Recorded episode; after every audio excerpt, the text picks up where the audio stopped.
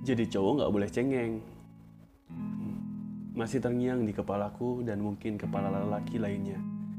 Jika sebagai laki-laki kita diajarkan untuk tidak menjadi lemah. Entah dampaknya seperti apa, tapi bagiku ini membekas terlalu dalam. Sehingga ada beberapa kata yang asing untuk dimengerti, seperti cerita, rasa, narasi, dan emosi. Cerita nggak cerita, satu pilihan yang tidak memilih bukanlah sebuah pilihan. Seperti mengucapkan ijab kabul, saksi akan berkata sah atau tidak sah setelahnya. Tidak ada setengah sah.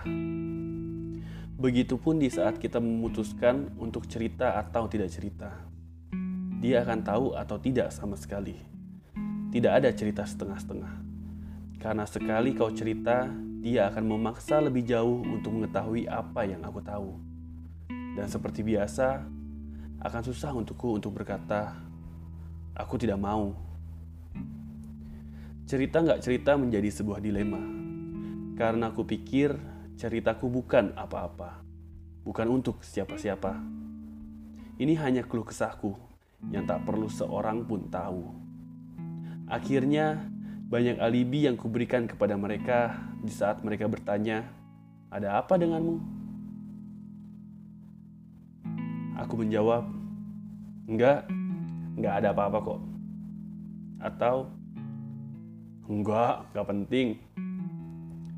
Uh, kalau cerita takut malah jadi fitnah. Enggak lah, enggak enak kalau diceritain. Hmm, nanti aja ya ceritanya. Atau satu perasa yang paling ampuh. Ya, udah basi ceritanya. Berakhir menjadi kisah yang dipendam atau malah kadang menimbulkan dendam. Aku anggap semua orang tak peduli di saat dirikulah yang ternyata memberi batas agar mereka tak memiliki kesempatan untuk mengerti. Cerita nggak cerita menjadi ironi. Diceritakan akan menjadi beban tersendiri, tak diceritakan akan menjadi beban untuk diri sendiri. Temanku sering berkata sampai kesalnya. Bisa nggak sih kalau ada apa-apa tuh cerita? Jangan dipendam sendiri. Ya, dipendam sendiri saja.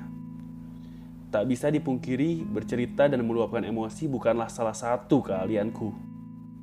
Seperti yang ditulis oleh Devina Herianto dalam blognya yang berjudul On Minimalism, Parasite, Emotions, and What Money Can Afford.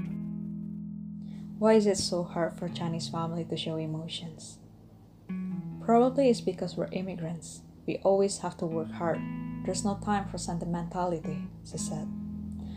Probably we are so guarded that we never feel safe enough to truly call a place home. We are not comfortable with emotions because feelings are distraction from work. It is not that we don't have love or fears, it's because they come in the way of the image that we are trying to present. We work hard enough for ourselves and also to contribute to the society. We are strong enough to survive and it is exactly this image of strength that we rely on for survival because honestly, what else do we have? It might be a farce, but it has worked so far, even if it costs us the ability to feel and to be human. Aku merasakan hal yang sama. Keterkaitan tulisan yang terbit setelah dini hari dengan apa yang aku alami ini membawa sebuah kenyataan bahwa nyatanya perasaan ini tidak terpaku pada etnis tertentu. Selalu ada alasan untuk bertahan dan berjuang. Tidak bercerita dan meluapkan emosi menjadi salah satu bentuk pertahanan diri manusia. Terutama dalam hal menapis keasingan di tempat yang sering kita sebut sebagai rumah.